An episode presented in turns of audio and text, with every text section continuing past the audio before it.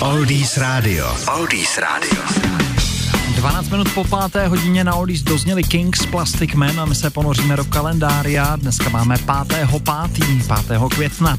Roku 1865 byla ve Spojených státech spáchána vůbec první vlaková loupež.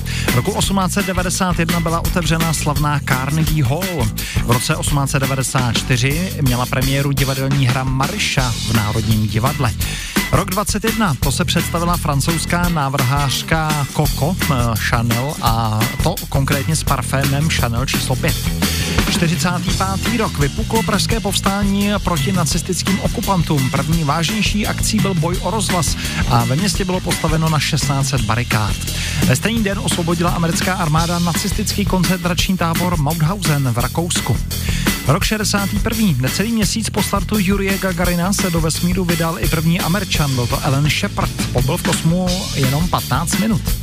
1987 na sjezdu českých dramatických umělců se herec Miloš Kopecký vyjádřil takzvané přestavbě v Československu, volal tehdy po tvůrčí svobodě a odvážně velmi kriticky hovořil o takzvané celonárodní schizofrenii.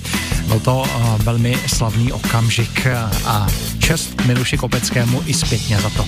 Tak to se všechno dělo 5. května. My si na Oldies Radio teď dáme Bobbyho Fullera, taky Cliffa Richarda nebo skupinu Blondý. Oldies Radio a Lukáš Berný. Oldies Radio. Oldies Radio.